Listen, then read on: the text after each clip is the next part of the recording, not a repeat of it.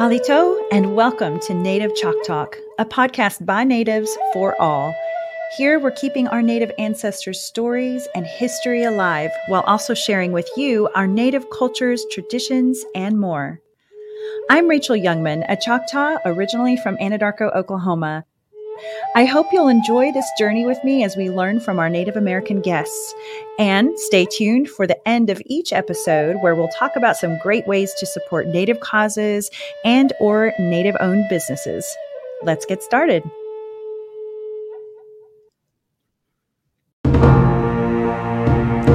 More than a maker. More than an athlete. More than a pastor. Chata Ilifinachili. I am Choctaw proud. We are the Choctaw Nation, and together we're more. For many of us who research our ancestors, we're often shocked to find out so much more than what had been told to us about their lives, if we knew anything at all. The following is one such story. I quote In 1914, a Philadelphia department store tycoon and well known philanthropist selected three Indian boys from boarding schools across the United States to attend a prestigious Pennsylvania prep school. Little did these boys know that they were part of an experiment, for lack of a better word, that they'd be tested to see if they were as capable as a non native person. Did these boys even know they were part of an experiment? I'm sitting here today in Purcell, Oklahoma with Choctaw author Carolee Maxwell, who shares with us the story of her grandpa, her papa, who was one of those said boys. But not only that, my own ancestral story intertwines with Carolee's in a random happenstance that I'll share about later.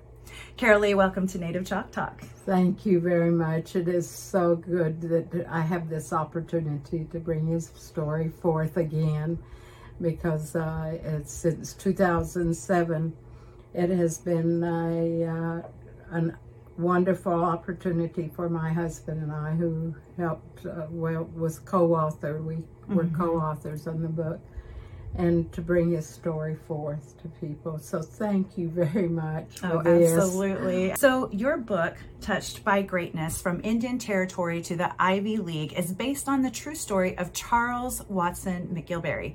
And you wrote the story along with your husband, correct? That yes, yes. So I'd like to take a moment to honor your husband, Wayne. You and I had started working on the idea of an episode together quite a while back. And between that time and now, your husband passed away. And I really yeah. love the love story that was Wayne and Carolee Maxwell. The way you've always spoken about him is really an inspiration of a long and happy marriage. So Wayne also wrote a book called Slim Pickens, which is the story of a rural Oklahoma school and the humbling beginnings of an eight man football. I love that you're both educators and authors. Mm-hmm. So let's talk about the other important man in your life, your papa, as you call him, mm-hmm. a Choctaw mm-hmm. man named Charles Watson McGilberry. Mm-hmm. So on the front cover of the book is a yellow bird. Why so? Well, I was of yellow hair, but uh, on my Chickasaw side, I'm from the bird clan and he would just call me his little yellow bird. But uh, he gave me my uh, Indian name, Itilatna, which means uh, strong like a bodark tree. And of course, the bodark trees are yellow. Yeah. so uh, uh, I, it, it, was very. Uh, he was always very loving in calling me both names, Yellowbird yeah. and Itilatna. Well, and that strength really has carried you through a lot lately. Oh, it has. Yes. Yeah. Yes, it has. For sure. So, what was your papa like? Since he was my mentor until I was 17 when he passed away, um, he was he was such an, an influence in my life because he taught me how to he taught me everything. Uh, my brother and I would spend summers with my grandparents, and uh, uh, we. I learned everything from him: how to study, how to drive a car. He taught me everything, and mainly taught me how to be strong. Mm. He was a uh, godly man, and uh, but he was also very intelligent Mm. And but he was so humbling with all that he was that it, it was just, he was a storyteller. He everything was he was my life. So uh, he he was a strong man very strong to come through what he had in life. Yeah. He So- sounds precious. Mhm, he was I mentioned earlier that sometimes we learn things about our ancestors that we never knew, and this is certainly the case with your papa. What did you find out about him?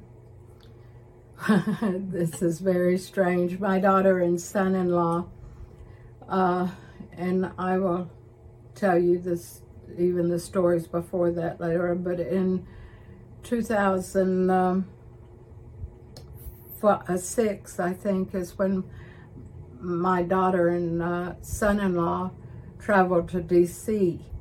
They had always heard me tell of my grandfather did speak of his being educated in the Ivy League in the East.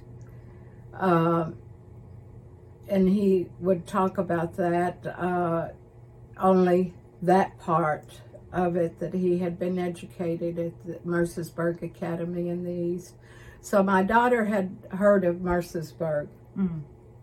And when they were traveling to D.C., they uh, came across uh, the sign that said Mercersburg to Mercersburg.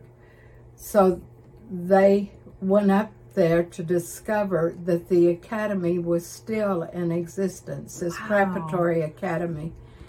And she called me on campus and said, Mom, did you, Mercersburg is still, the academy is still in existence and they still have a lot of students there. And I'm on the campus. And, uh, and so, so this generated the desire for me to call the uh, headmaster Yeah. at the academy, and uh, I was able to tell him that my papa attended there in 1914, and uh, if for any reason that they would still maintain their records for that time. And he said, I don't know, let me get with the historian and the archivist. Oh, what, I mean, what were you thinking at that time? Were you just I know. Probably on the edge of oh, your seat, like, "Call me yes, back, hurry." Yes, yes. Well, he did in two days' time. Oh my gosh! In two days' time, he called me back and he said, Carolee, are you planning on coming here? And I said, I would love to. You're like, let me Well, uh, hop on the plane yes, tomorrow. Yes, and he said, Well, we have discovered something that the Academy, it's history making. Hmm. And yes, indeed, we did find your grandfather's files. What did you did you start bawling? And I, what did you I do? just, oh wow! And he said, "But here's the thing: we would like to meet you because there, actually, you would want to know all of this yourself, and to be handed that- person Yes, and- yes. yeah. And uh, and I said, well." As soon as we can. Well, within a month, we were there. My husband and I uh, were there. So I don't know if I could wait a month. yeah. So we had jobs and we had to, you yeah, at that school. whole thing. Yes, the jobs thing. Yes. Yeah. So, uh, oh. And he was such a big part of your world. How did he never talk about this to you? well, I'll go back to the. Uh, it- this is uh, he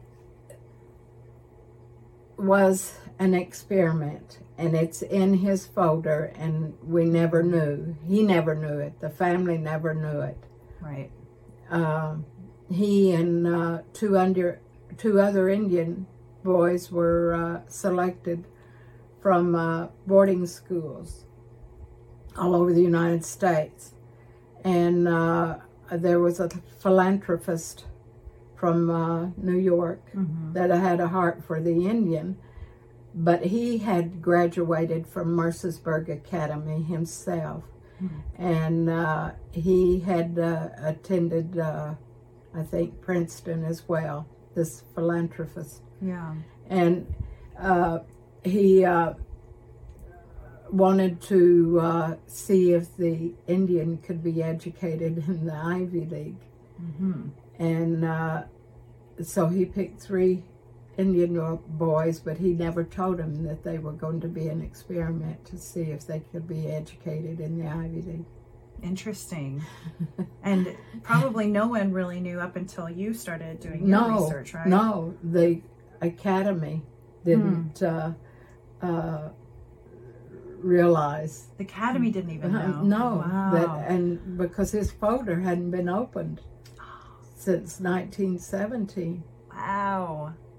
and and the irony in all of this is that there were a lot of student folders that had been burned up in a fire in a building. The fires. The fires get all of our ancestral records, I Yes, swear. Yes, but his hadn't been, and they found his.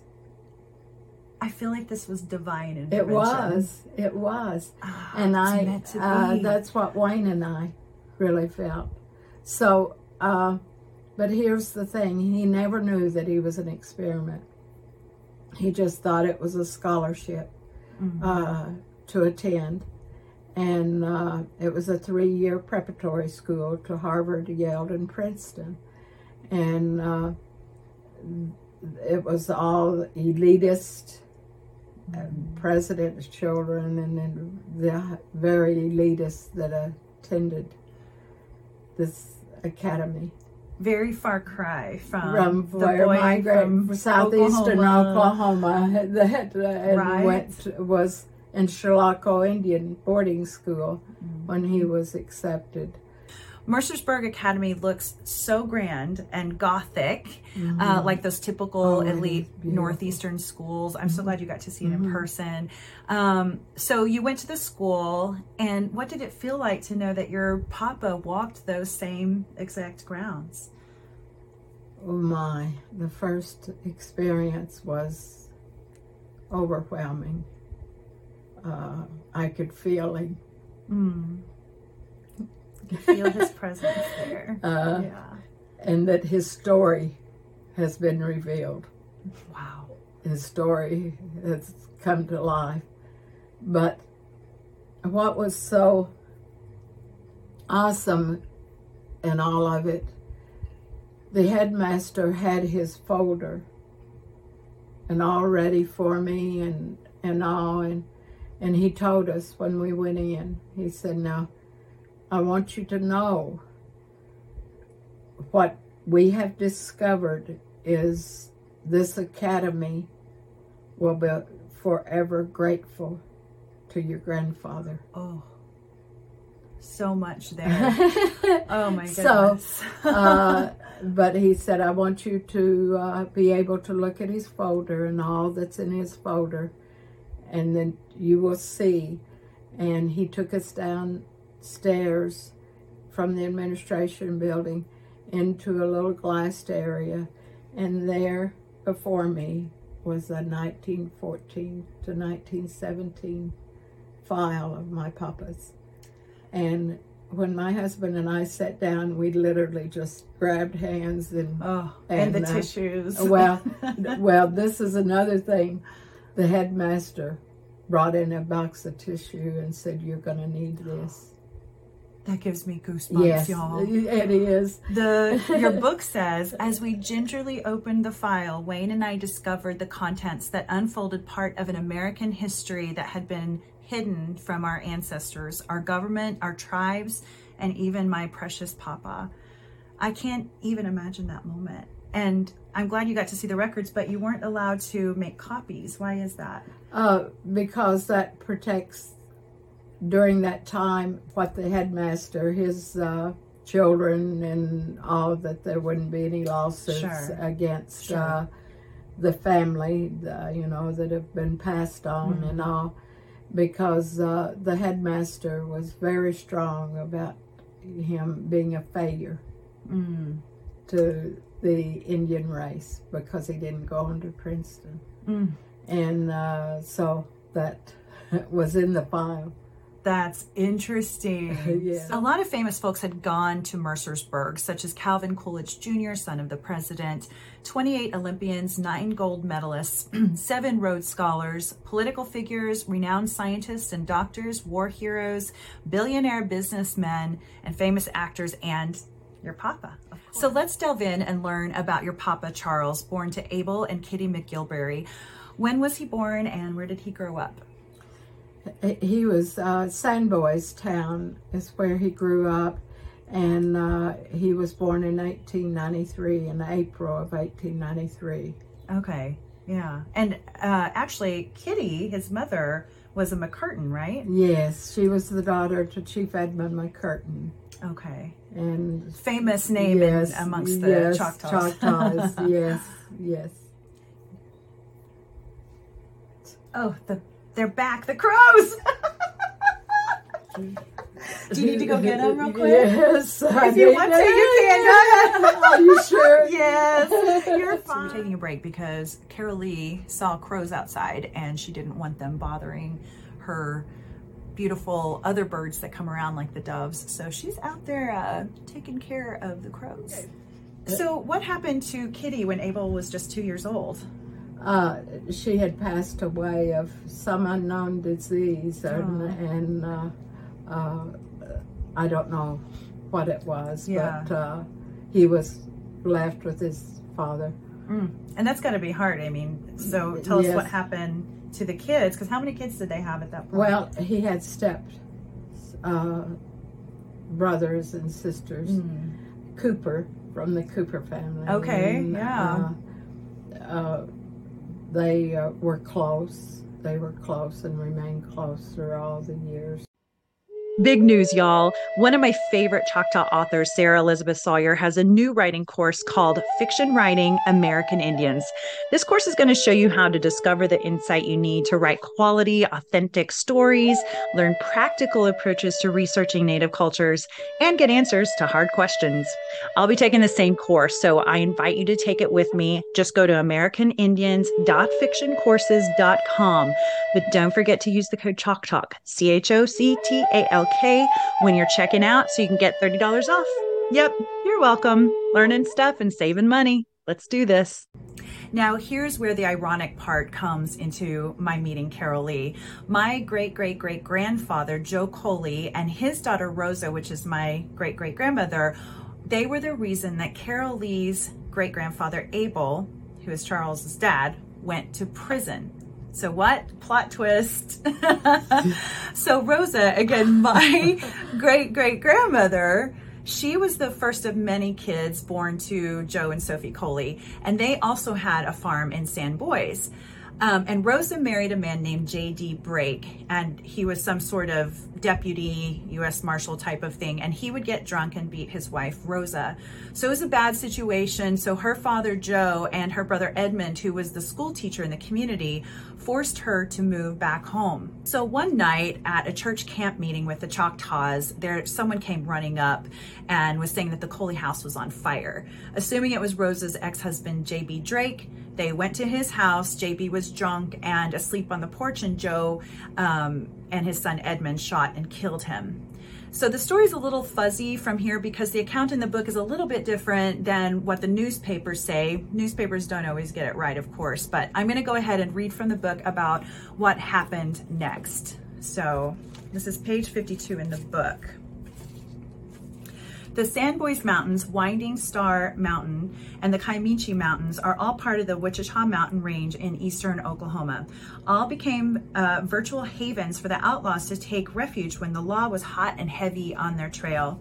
The U.S. Marshals out of Fort Smith were the closest law and several days' ride by horseback from Indian Territory. The civilized tribes had their own tribunals and punished those crimes committed by their own kind. Many times, the law was vigilante groups or individuals who sought re- revenge by whatever method was at hand. Such was the case of a lynch mob and an unfortunate soul that ended up at the end of a rope on Abel McGilberry's Sandboys land. What actual crime the victim committed to deserve a hanging is unknown, but we do know that he was a white man. So, again, this is J.B. Drake.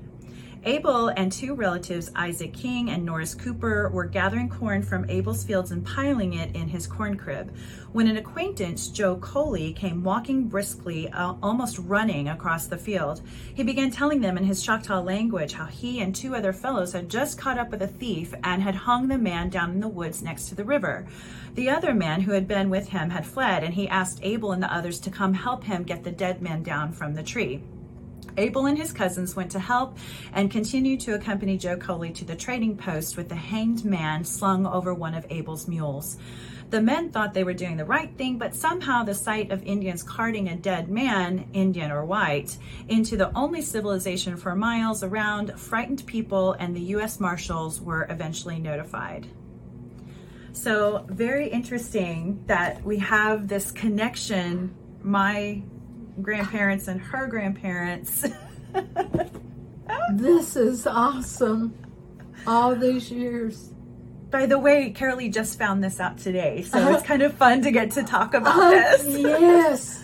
Yeah. Yes, how history opens up like this. It's I know. Powerful. It is. it is because we've always known that, never known. Uh, and he, my great great grandfather serving in prison, we just knew that he was innocent. he was innocent. He was an innocent bystander. And you know And this is this is awesome. I just think, see I what just love it. writing books will bring forth. Oh yeah, and I was so glad that you wrote this book because I got to see another side of the story and and get to understand the McGilberries so much Yes, better yes, after that. So yes. wow, Oh. we're we're both having light bulb Yes, moments yes, over here. Yes, yes, indeed. So see Oh. people put yourself out there, write those stories, tell those stories. You never know what connections you're going to Yes. make. And I feel so bad for your family that he Oh, went through that. yes. And, And and of course, I always have always felt just like my papa always told me that all Mm-hmm. things, it is what God the the things that come about that opens up doors that of knowledge, more knowledge. It's of God, and I just Truly. I just feel like even still how God's opening up more knowledge of. I and think this so, is too. great. The story great. is not over. I have a feeling we're going to find more Yes, and more information. Yeah. So I feel like we're connected in this Yes. really strange and kind of sad way, really. Uh, Yes, but I'm glad it that is. But but yet, uh,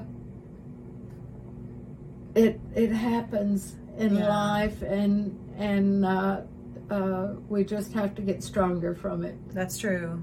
That's true. And I'm glad that Abel was able to go.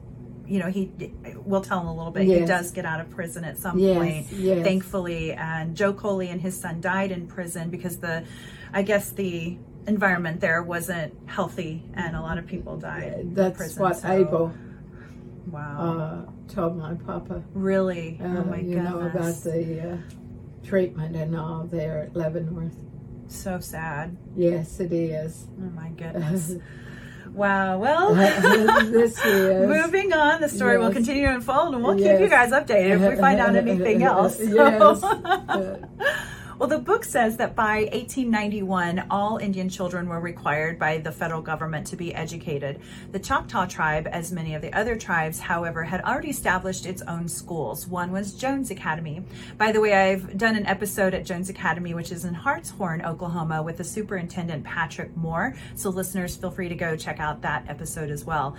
So Charlie attends Jones Academy, and at the age of 16, Charlie graduates with honors from Jones Academy and was accepted to Chilocco Indian Agricultural High School. And what happened to his father, Abel, who was in prison? Well, he, uh, uh, my grandfather's uh, uncle, uh, Green Chief, well, he wasn't chief at that time, but Green McCurtain was an attorney. Okay. And uh, he knew that uh, Abel was uh, innocent. Now, I don't know exactly the, all of that Yeah. who did what, Who did and, uh, what, yes, uh, and all that. strings but uh, uh, he helped Abel to be released from prison after eight years or not. Uh, Thank goodness. Yes, yes. And Yeah. Uh, when he came back to Sans Bois, he uh, continued his working on the farm and uh, uh, had remarried. Mm-hmm. And uh, uh, by that time, uh, my grandfather had become an adult and, uh, Yeah. and had continued his life Hmm. and uh, uh, there it was a uh, time that well my grandfather papa went through so much uh, adversity even with uh, growing up basically raising himself and then uh, going through boarding schools and all but he always and and there was so much sadness about boarding schools back then as well. But Papa took advantage of being educated. Ah. He Right. loved he loved the thought of being educated and and uh, uh, that he had to do that in order to educate other Indian children. Yeah. So what a and it sounds like you come from a long line of Yes, educators on many sides, yes. which is well great. four generations on my uh, maternal side. Yeah. both husbands and wives were educators. That's amazing. Yes, Thank you to the to the educators out Yes, there. So yes. on May 4th, 1910, Abel was paroled from Leavenworth prison thanks to those who helped him become be released. So listeners, there's a lot of info in here about Jones Academy and Chilocco that I'm skipping over here for time, but it's definitely worth the read. So go read those details. Very interesting. One of Charlie's train rides to stay at Chilocco, he saw two girls that kept staring back at him and his cousin, Sydney. In mm-hmm. school, males and females were kept separate, but if they earned merits, they could go to social events such as ball games or chaperone trips to Arkansas City, Kansas, or Arkansas.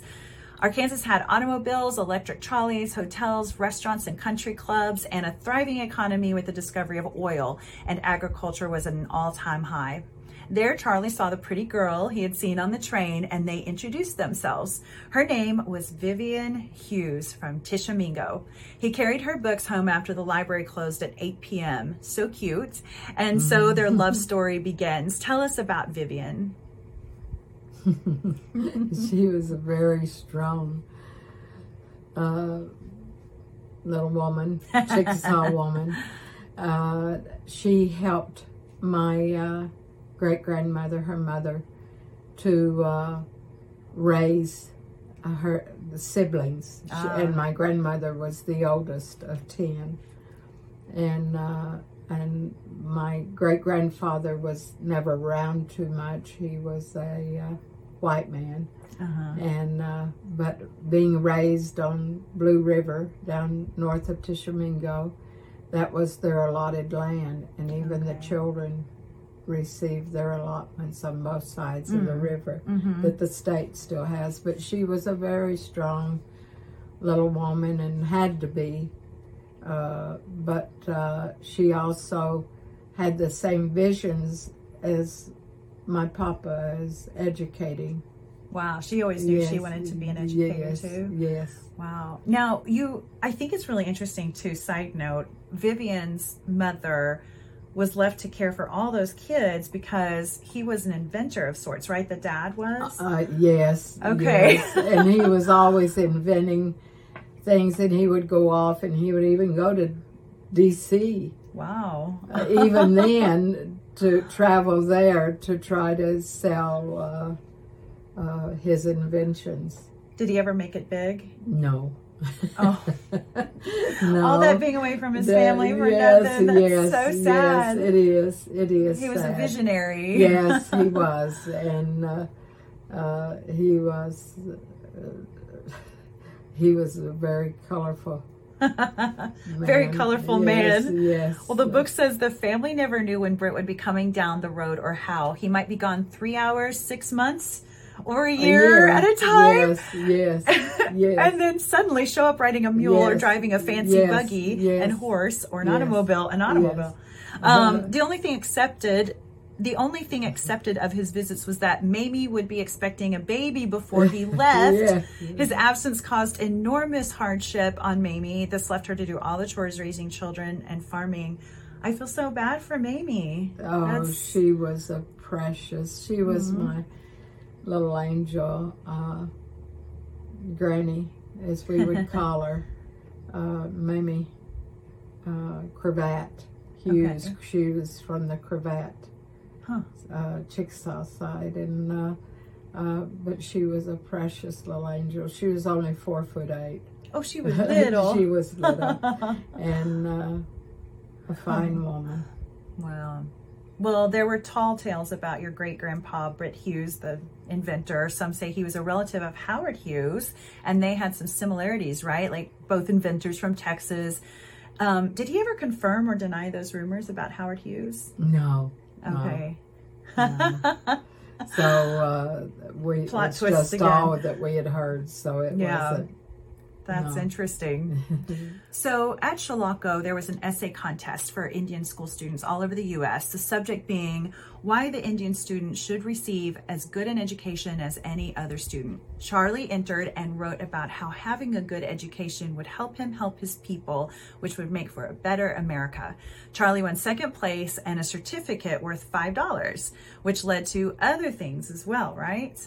Yes, and in fact, uh, this was beginning because this was uh, an essay that uh, uh, the uh, philanthropist Rodman Wanamaker had asked Ah. if the students if it's sending to the boarding schools, and this is how that it was discovered who would be a, uh candidate to go to Mercersburg. So that really like gave him some spotlight that led to yes, big things. But he didn't realize that that they were that's what he was writing for. oh my gosh. so, wow. So it sounds like all expenses would be paid. Mr. Allen told Charlie his name was being submitted to the for the application, and it took a while, but a reply came from Mercersburg saying, Dear Mr. Allen, our selection committee has met and made its recommendation from the numerous outstanding applications we received. If Charles McGilberry remains interested in attending Mercersburg Academy, we are happy to inform you that he is among the three Indian boys chosen to do so. His expenses will be completely met by Mr. Rodman Wanamaker during this time here, and we will be providing you with all the details regarding enrollment dates, travel, clothing issues, and all other necessities prior to and upon his arrival. This letter was signed by Dr. William M. Irvine, headmaster. Remember that name. So, what was Charlie's response to this, and how did Vivian feel about it? Well, of course, my little grandmother uh, always felt that there would be uh, marriage after they graduated from Chilocco, and they were planning to uh, attend East Central out of, uh, out of Ada Okay. College. But since uh, my papa was wanting so bad to be educated, uh, even more so. And he wanted to take the opportunity, and he convinced her that he would, he was, that that's what he would love to do, and that they would marry after he attended the preparatory school Yeah. because he really wasn't aware that there's a possibility of him going on to the Ivy Oh. Oh, wow. Right. So uh, uh, anyway, that's how that uh, that he convinced her that that was more important at this time for him to be educated. Agreed. So, And and then how far apart in age were they, Vivian and Charlie? well, she was born in 1896, so three years. Three years. Okay. Yeah, which is that can make a difference when Yes. you're that young. And, so and that was one thing he said you'll have to graduate from Chilocco anyway and yeah, and uh, that would be time Mhm. three years. yes So graduation took place on May 17th, 1914, on the same football field where Charlie played football and Vivian would watch. Charlie gave a senior oration on the benefits of agriculture education to the American Indian. Did his father get to attend the graduation? No, Oh, was it too far away, or he just couldn't get there for some reason? no. Uh, I don't know why. Yeah. I don't know why he didn't, uh, because they would uh, correspond back and forth. Uh, Hmm. But I no, he he said he never Yeah. attended the, his. I know some people were just kind of in their Mhm. communities and they Mhm. just didn't Mhm. leave very often. That's right. They found more comfort, especially the Indian. yeah. Oh, totally. Uh-huh. That makes sense. So the time came for Charlie to leave everything he knew and travel to Mercersburg, Pennsylvania to start his continued education. And man, oh man, what a culture shock. He wasn't exactly greeted with open arms. But with that, we'll close part one and listeners stay tuned because you definitely don't want to miss part two as we continue to cover the book Touched by Greatness by Carolee Maxwell. Thanks for listening to Native ChocTalk. Be sure to join our community on Facebook, Instagram, Twitter, and LinkedIn. Simply search for Native Chalk Talk. That's Native, C H O C T A L K. And check us out at nativechoctalk.com. Stay tuned for the next episode. You're going to love it. Yakoke. Thank you, my friends.